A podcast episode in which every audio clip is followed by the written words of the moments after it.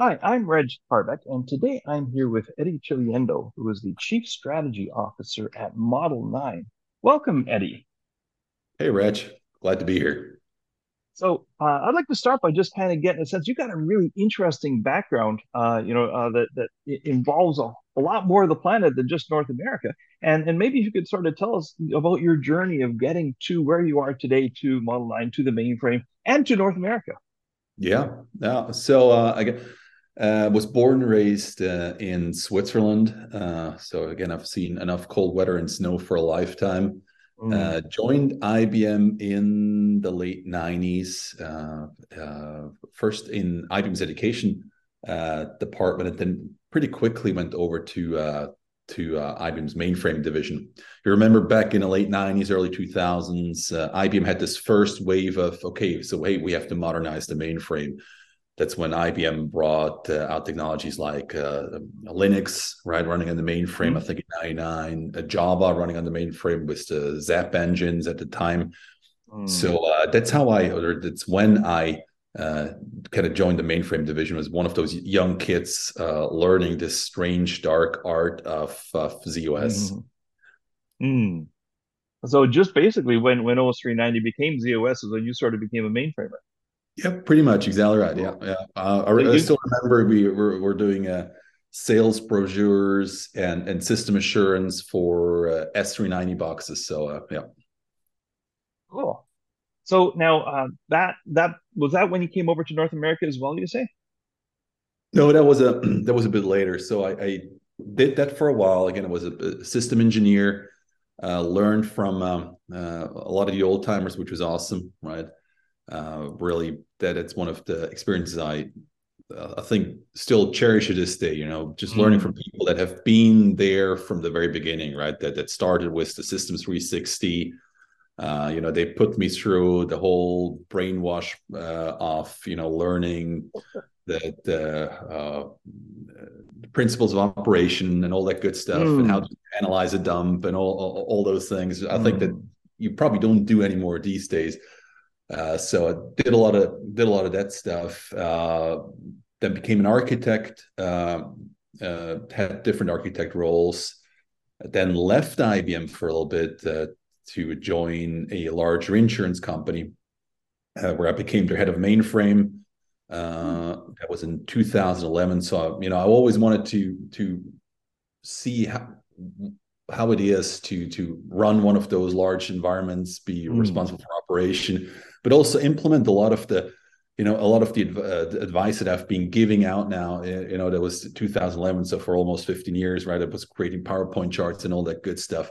So i wanted to see you know how difficult it is to implement some of those best practices in real life like okay now you know how do you get young kids from college or straight from school to learn mvs or learn zos um, so did that for a couple of years, and then I was rehired by IBM.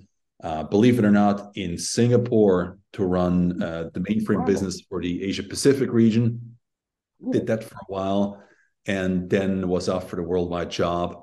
Became worldwide product manager for the IBM Z hardware, uh, and then left IBM after a couple of years uh, to join Model Nine uh, at the beginning of last year. Wow. Okay. So basically, you've had an opportunity to take all of that experience and really apply it as you've learned your way into Model 9, which would be a really different way of learning something from learning the mainframe and Model 9 at the same time. Uh, now, I understand Model 9 is, is sort of being around for a little while, but you know, people might not know, you know, what it is they do. So maybe if you can give us sort of a, a picture of your journey of learning Model 9 since you joined them. Yeah. Well, and it's funny, you say, right? We've been around for a little while. I mean, again we we were founded in 2016 uh, and oh. again that, that, that's yeah that's a couple of years but in, in in the mainframe world right you do understand i mean we haven't been around for yeah. 40 years it's not like that like the other big names right. in, in mainframe software industry so being around since 2016 uh uh with offices now pretty much all over the world we have obviously a big development presence in uh, in Israel and Tel Aviv, where we have most of our developers. We have an office in New York. We have an office here in Raleigh, North Carolina, where I'm located, where we hmm. also have our, our mainframe uh, test lab. Uh, Yeah, so it's funny when uh, Gil Peleg, our uh, our CEO, approached me uh, whether I w- would like to join his team and join Model 9. You know, at first of all, you know, what the heck, uh, object storage? I've never heard of object storage before. Uh, so what what is that doing? And then you know, as I looked into it a little bit more, uh, I thought, well, you know, how can storage attached by TCP/IP be faster and all that good stuff that we developed decades? You know, as FICON and ESCON and all that good mm-hmm. stuff. Yeah. So at first I was really, oh, I, really can't believe it. Sorry, I, I didn't see, see, any value in that story. And then as more mm. uh, as I, you know, was digging deeper into the company, digging deeper, digging deeper into the technology, you know, it kind of dawned on me what the potential for for that technology is for the mainframe. Oh, so uh, basically, then I gather that Model Nine was, was founded, as you say, in 2016, with this idea of object storage and TCP/IP rather than the more traditional ways of, of connectivity and data storage and access on the mainframe. Maybe if you can give us a sense of of sort of the founding principles of Model 9 and, and what they've done since then. Yeah. Well, I think, and again, you know, people like Gil or Ofer Baruch, our, our CTO, would probably be better to comment on that.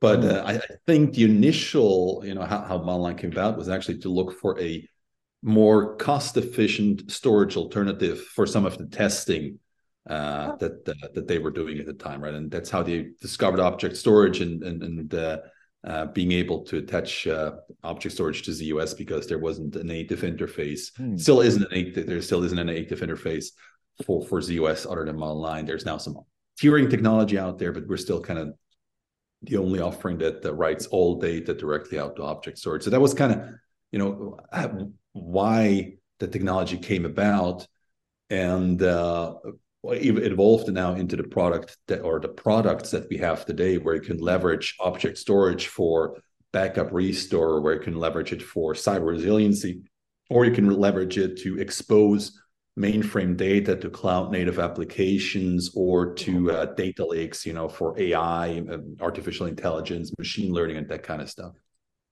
Well, I, one of my uh, hats that I wear is as a computing security. Uh, I'm tempted to say nerd, but certainly you know, somebody who's focused on it very much.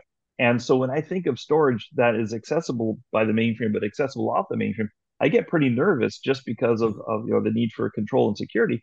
But before I can even get there, you know, I have to also admit, being a, a you know deep mainframe nerd, the term object storage is not you know part of my normal vocabulary. So maybe if you can kind of give us a mainframer's primer on heck is model uh, is uh, sorry object storage. Yeah, I mean, it's simple.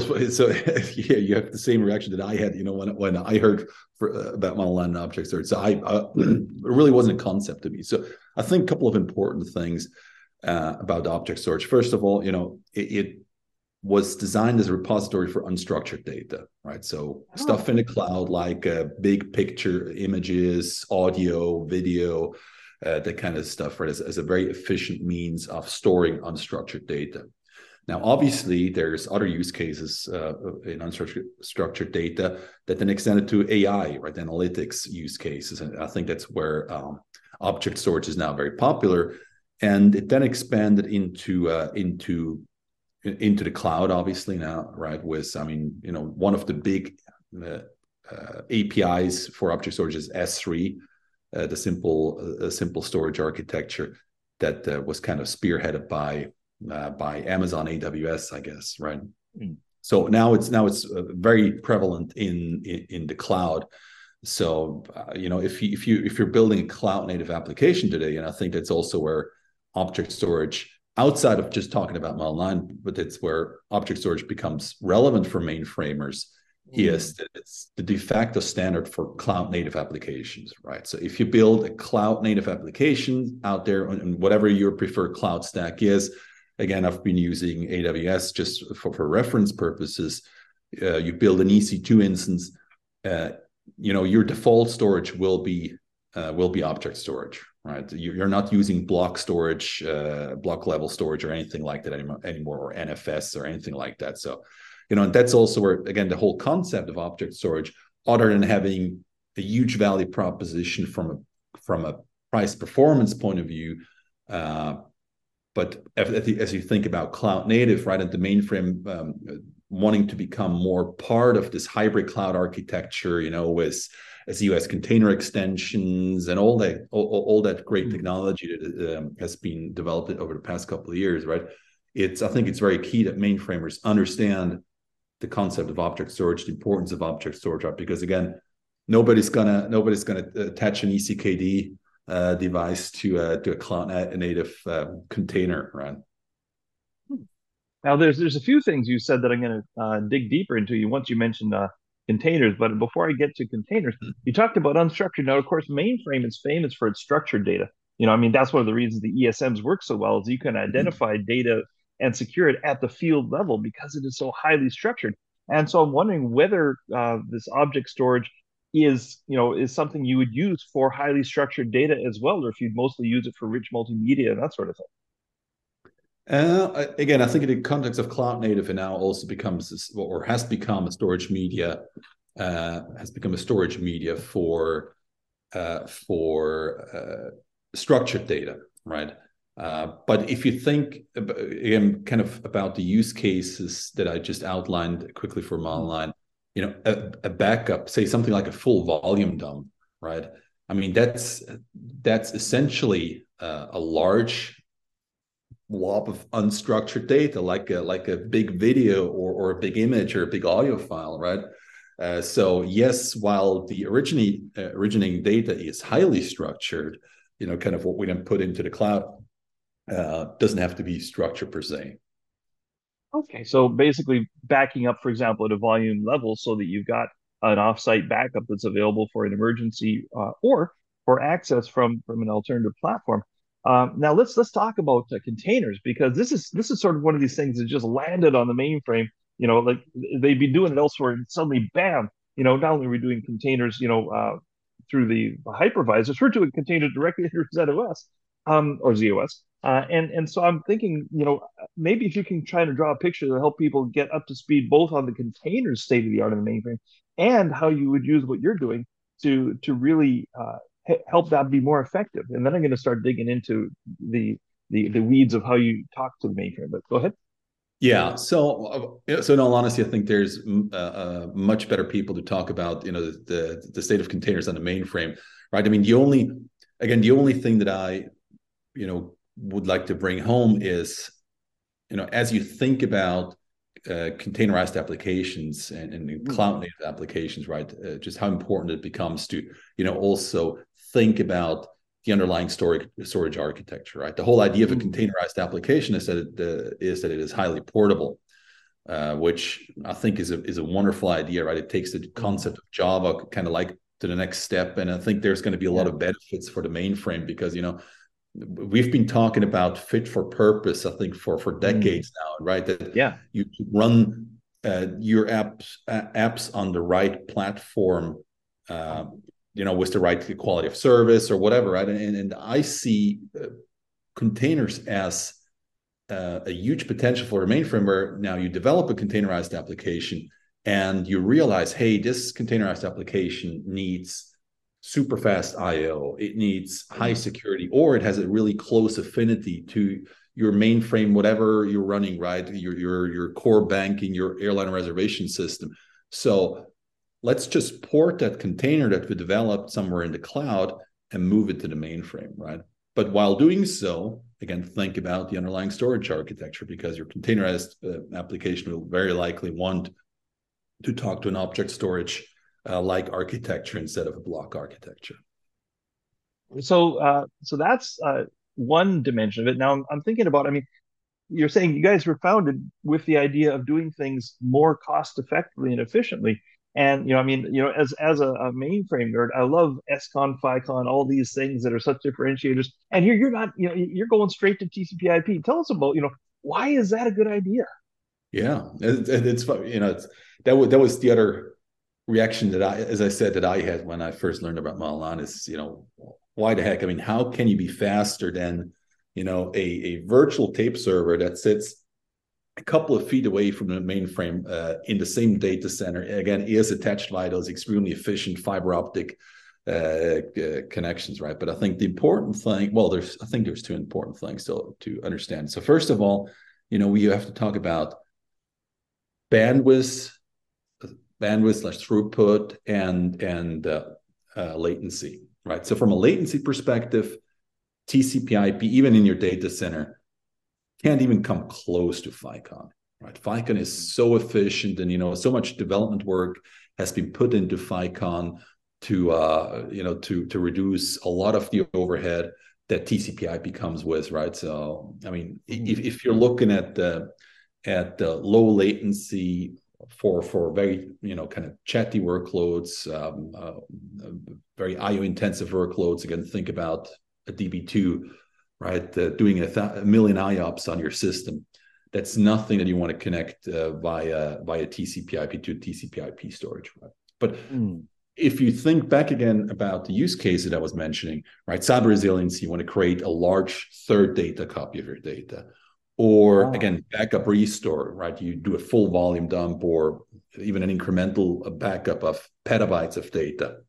Or again, you you, you export, yeah, you expose your mainframe data. And again, you want to take the last 10 years of customer interaction data and move it to a data lake for analytics. We're always talking about really large data volumes. And in that case, mm-hmm. I mean, you know, it's kind of like you you you you push a, a, a, large object through the pipe. So latency, yes, of course, latency going to the cloud or even to a, a object storage in your data center is going to be way more than Ficon, but it's only going to be bigger for that first transaction, right?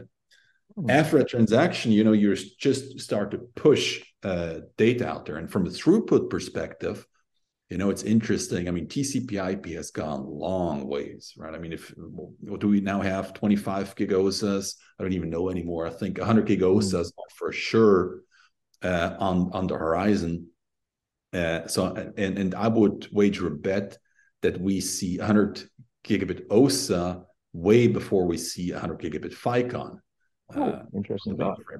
And a lot of the uh, and a lot of the data center infrastructure uh, you know already supports 100 gig ethernet today right so from a from a pipe size perspective mm. you know ethernet has become uh, uh, pretty capable and the same is true uh, once you leave the data center right? A lot of those hy- hyperscalers they provide you uh, direct pipes from your data center to the Google Cloud, to Microsoft Azure, to IBM's cloud, obviously, to uh, to AWS, and those direct connection pipes can be very very large, right? I mean, again, when we interact with customers, it's um, uh, not uncommon to see customers that have multiple 10 gig links into into public clouds, right? So from a throughput perspective, uh, TCP/IP has gone long ways, right?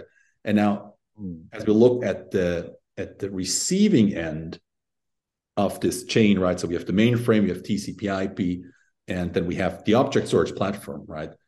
Uh, I mean, cloud object storage has, I mean, it, it sounds cool on marketing brochures, right? Has near limitless scale.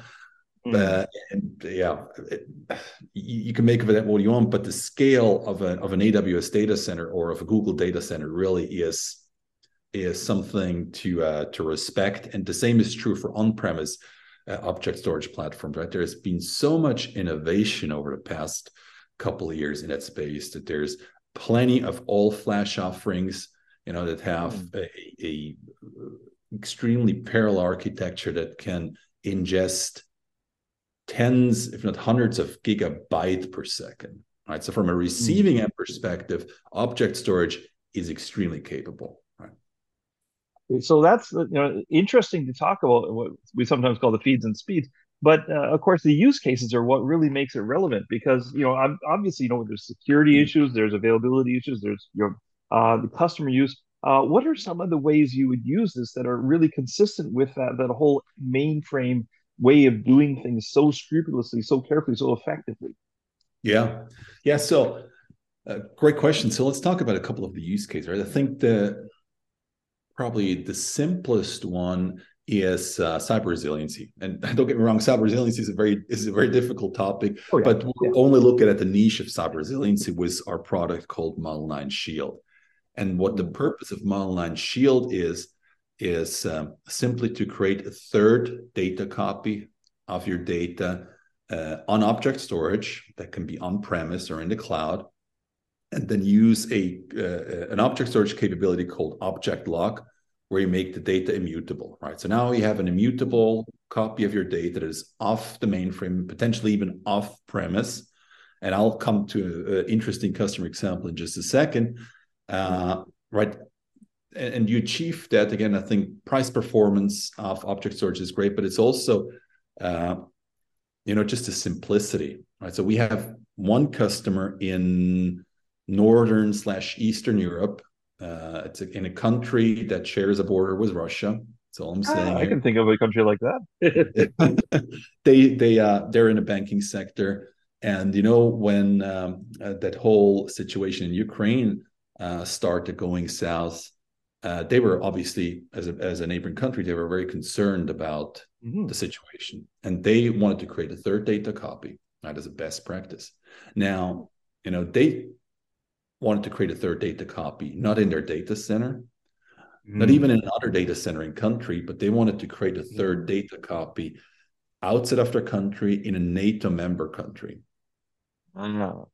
And and you know they were able to achieve that they were able to kind of achieve that architecture using Model 9, using object storage much simpler, much faster. You know, because again, we don't need to sh- need to ship any hardware. We we don't need to install anything in your data center. We you know we just connect to an object storage bucket, and we move your data there. Obviously, we encrypt it and and, and we compress it, right? Uh, uh, but first of all, it's a whole lot simpler than doing it with on-prem stuff. And and a use case like what I just mentioned, you know, that simply wouldn't be possible with on-premise kind of infrastructure with traditional mm. FICON, unless you know you were one, you're one of the mega banks that can really afford. Hey, yes, I purchase another data center somewhere out of country. I you know I put mainframes yeah. there, I put mainframe storage there, I put mainframe staff there. But I mean, we're talking about tens of millions of dollars of investment and, and probably a multi-year project, right? Whereas this is something that had to happen really fast. Yeah, yeah, because absolutely. of the geopolitics involved. Exactly. Really interesting. Okay, uh, so that's one use case, and and uh, you know I, I, can certainly see the value of having that you know uh, that rescue ship of of data you know just in case everything really goes south fast. Um, how, about another use case? Let's let's talk about other perspectives that you can use this for. Yeah, I mean the obviously you know once you have and again I mean the, the example that I just mentioned is probably kind of on the extreme scale, right? Hmm. Uh, obviously, we have other customers that do it uh, more traditionally. They use an on uh, an on-premise infrastructure to create their third data copy uh, too. But uh, anyway, I thought it, it's kind of you know it showcases kind of the capability and, and, the value that the mainframe can gain from from the technology. So I mean, building up, uh, building on top of um, Shield, we do have another product called Model 9 Manager that then takes this use case of copying data and extends it to full backup restore right Model 9 shield just takes kind of a you know as kind of a one shot you know you tell me you want to take a snapshot of your copy tonight or once a week or or whatever mm-hmm. uh, you know you need from a recovery point objective uh, Model 9 Manager now goes to the next step and you know uh, implements all the backup uh, policies that the, the mainframe um, you know is known for right, right? like uh, um, hierarchical storage uh, making sure you know you, you move your data into archives and you're you're capable of recalling data from archives and all that good mm. stuff so again kind of extending the, the cyber resilience use case now into a full backup restore use case where you can use object storage instead of your probably more complex and pricey on-premise uh, tape or virtual tape infrastructure. Now, is this something you then would connect in with like database tools to do roll forwards and that sort of thing, or how's that all fit together? Yeah, yeah. Okay, cool. Uh, now, so you've talked about two of your products. Uh, uh maybe you can just get a sense of of uh, some of the other products and use cases that you have as well. Yeah, yeah. So, so the last uh, product use case that we have is what we call Model 9 gravity. You know, kind of a a word, a, a play on on data gravity. And Model 9 gravity does two things very, very efficiently. And it, it, you know, you uh, we were talking about the speeds and feeds, right? Mm-hmm. Uh, and obviously, the speeds and feeds are very important for Model 9 Shield and Model 9 Manager, right? Because you want to make sure that you move your data as quickly and as efficiently uh, to your backup location and then also back in, ca- in case you have to do a restore of a database or in case you have to mm. restore a restore of a full system right we're leveraging the same technology to move data from the mainframe to the cloud right so think of it like any data mover you have today ftp uh, right whatever uh, etl tool you come to think uh, of right to, to move data from the mainframe uh, somewhere else, right? So what we do is we move really large amounts of data very efficiently using our technology to to uh, to object storage. Right? And if you think again about the discussion that we had at the beginning, okay, so so what is object storage used for? Well, you know, it's used for analytics, and it's used for anything out there that's cloud native, right? So if you have, you know, if, if you're a large shop and you're working on cloud native things, or uh, or again, you have a, a, data scientist department, which you very likely have, you know, those data scientists and, and the, the, cloud developers, they're very likely uh, working with object storage, right? So the advantage of our solution is, you know, we we're not, you know, landing your stuff somewhere else. You know, land your mm. stuff on a Linux server, and then the Linux server has to bring it to object storage we now have a, we now have a direct interface between ZOS to move that data directly to object storage. So that that's kind of the first capability of gravity. And then the second capability of gravity is now as you as you move the data to uh, to the cloud native object storage, it's still in mainframe formats, right? So mm-hmm. data scientists they probably can do a whole lot with it, and your your cloud applications probably also you know they they're they're wondering about tracks and cylinders and, and uh, big endian. Exactly. What's going on here, right? So, what the second part of what Gravity does is we have uh, a part of Gravity that runs in a container, so they can run natively in the cloud or in a, in a container in a data center, right on a VMware or whatever, that then transforms the mainframe data into open systems formats, right? Ask you know ASCII, uh, UTF, uh, and then you know put it into JSON or, or or CSV file or something like that, right? Hmm. So that way, your your cloud applications or your AI teams with their AI algorithms and stuff, you know, they they no longer have to go back to the mainframe team and ask, hey, well, what, what's the COBOL mm. copybook structure again, and what's going on there? Okay. Right now, they can work with that data just like they work with any other data. Okay, cool. Now, one of the things being implicit with a number of the cases that you've given is dealing with people who have a somewhat more uh, uh, traditional or typical, I guess, uh, education about uh, IT you know, obviously, you know, the mainframe people are always going to be out there, uh, but it's still a bit of a specialized area. And as we look to the future of the mainframe, uh, there's a number of different strategies. One of which is just teach people mainframe, but another is speak to people where they're already at. And and I sense that that's a, a big mm. part of how you guys can help the mainframe world move into the future is by being you know compatible with how people are already doing stuff. Maybe you can talk about about you know that part of how you help people future proof their mainframes. Yeah, no, I, I think it, it's a great point, and you know, I'm I mean, I I love the mainframe. I've uh, always been a mainframer, so I want to you know make sure that this platform stays relevant for the next couple of decades, at least until I retire, right?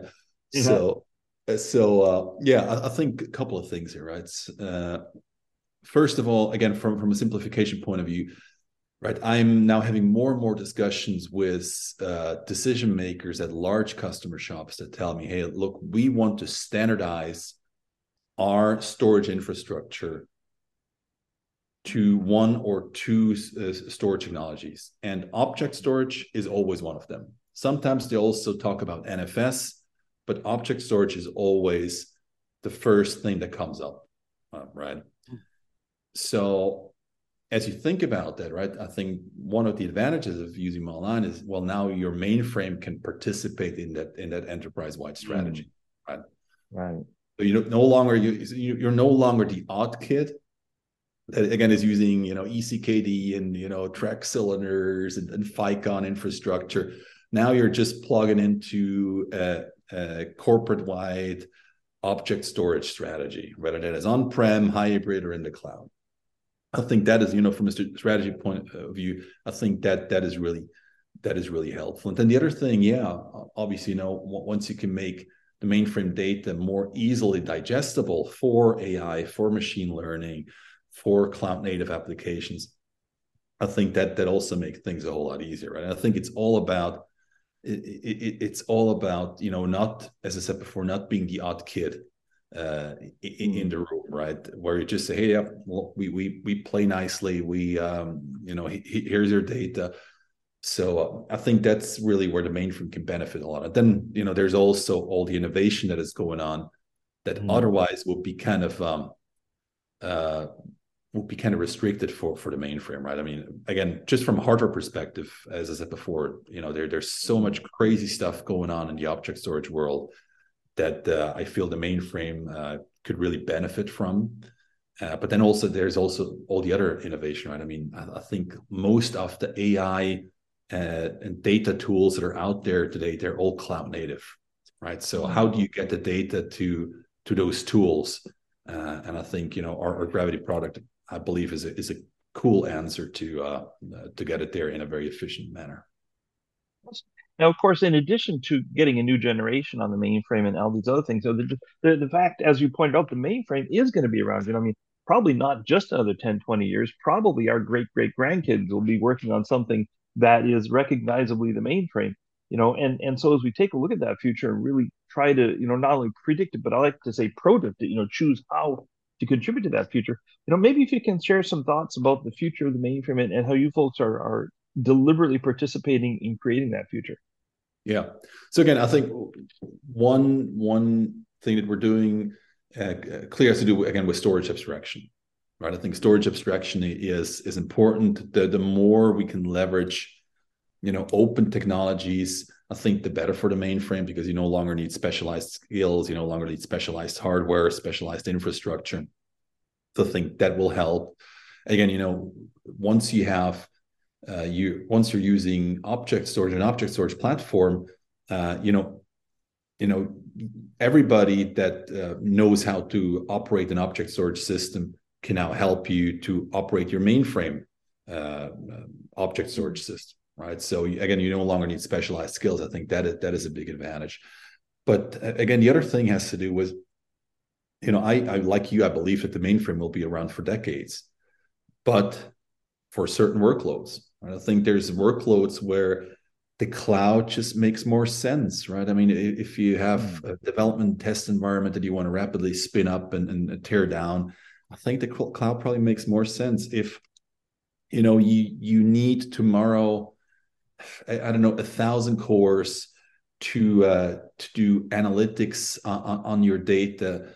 I mean, even though we have on-off capacity on demand on the mainframe, you probably would prefer to do it on the cloud, you know, for for multiple reasons, right? So there's there's very valid reasons to uh, to use the cloud, uh, and I think that's also why IBM is now uh, pushing the whole notion of a hybrid cloud more and more, right? Mm-hmm. But in order to be relevant for the mainframe and stay relevant for the mainframe, you know, I think the mainframe has to continue to do the stuff that it does really well, like security, like transaction processing, but then interface with the other systems that are there today that will be there in the future, right? Mm-hmm. And, and interface as seamlessly as possible, right? So that you know, I, I, I remember, and you probably too, right? In my over two decades in the mainframe world, you know, how often did somebody not want to work with me because we were mm-hmm. being too complicated, right? Because we said, hey, look, yeah, you can connect to the mainframe, but hey, come come back with you know your your RACF profile and this and that and that, and then you know people just yeah. said, you know what,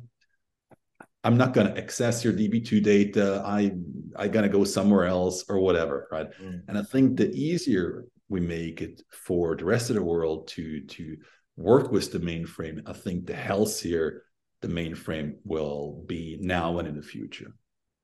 Cool. Well, thank you very much uh, for this, Eddy. Any final thoughts you wanted to leave us with? No, I mean, uh, was it was a lot of fun uh, uh, talking to you, Reg. Uh, again, if people are interested in 9, then please visit a uh, visit our website at uh, model9.io. Uh, but yeah, no, it was a lot of fun talking to you. Well, this has been a real pleasure, Eddy. Thank you. Um, I'll be back with another podcast next month, but in the meantime, check out the other content on TechChannel. You can also subscribe to their weekly newsletters, webinars, ebooks, solutions directory, and more on the subscription page. I'm Reg Harbeck.